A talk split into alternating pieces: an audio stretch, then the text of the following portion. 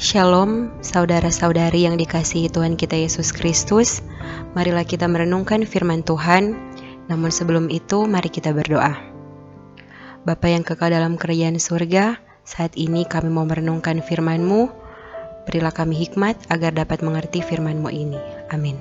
Bahan saat teduh kita hari ini terambil dalam kitab 1 Korintus pasal 10 ayat 1 sampai 33 dan yang menjadi tema renungan kita adalah jalan lain. Bukan, apa yang dimaksudkan ialah bahwa persembahan mereka adalah persembahan kepada roh-roh jahat, bukan kepada Allah. Dan aku tidak mau bahwa kamu bersekutu dengan roh-roh jahat. Suatu kali ada beberapa orang mendaki gunung bersama. Lalu mereka terpencar, satu orang turun lebih dulu, dua yang lainnya turun kemudian. Salah satu dari yang turun terakhir ini minta berhenti sebentar untuk buang air kecil. Namun hanya selang menit temannya yang tadi bersama sudah tidak tampak. Singkat cerita, temannya itu tidak pernah sampai ke bawah. Pencarian besar-besaran dilakukan selama hampir satu bulan.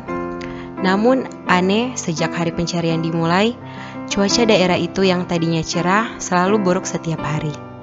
Keluarga dan teman-teman sudah frustasi, kemudian masing-masing mulai mencari jalan lain, datang ke orang pintar. Di antaranya berkata bahwa pendaki yang hilang itu bisa diketemukan asal ditukar dengan kambing kendit, yaitu kambing dengan strip putih melingkar di badan atau strip putih dari kepala hingga ekor yang biasa dipakai sebagai tumbal. Penukaran itu ada batas waktunya, mereka mengupayakan, namun sampai deadline gagal menemukan kambing dimaksud. Bagaimana pendaki itu? Ia tak pernah pulang.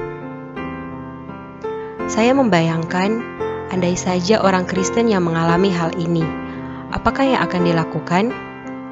Daud yang sering harus masuk ke hutan dan berlari ke gunung menghindar dari kejaran Saul mengatakan di Mazmur 121 ayat 1 sampai 2. Aku melayangkan mataku ke gunung-gunung, dari manakah akan datang pertolonganku?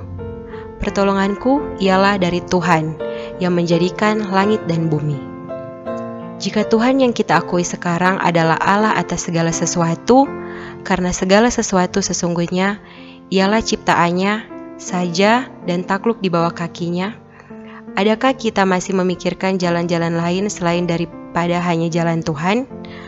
Apalagi jalan yang membuat kita memiliki persekutuan, kesepakatan, dan hubungan dengan roh-roh di luar Tuhan, termasuk percaya dan menaati ketentuan-ketentuan yang bukan dari Tuhan. Tuhan bukan untuk diduakan. Hati yang masih mendoakan Tuhan dan mempertimbangkan ilah lain mencerminkan bahwa hati tersebut belum percaya penuh Tuhanlah Allah tunggal atas hidupnya dan atas alam semesta. Demikian renungan saat teduh kita saat ini. Tuhan Yesus memberkati.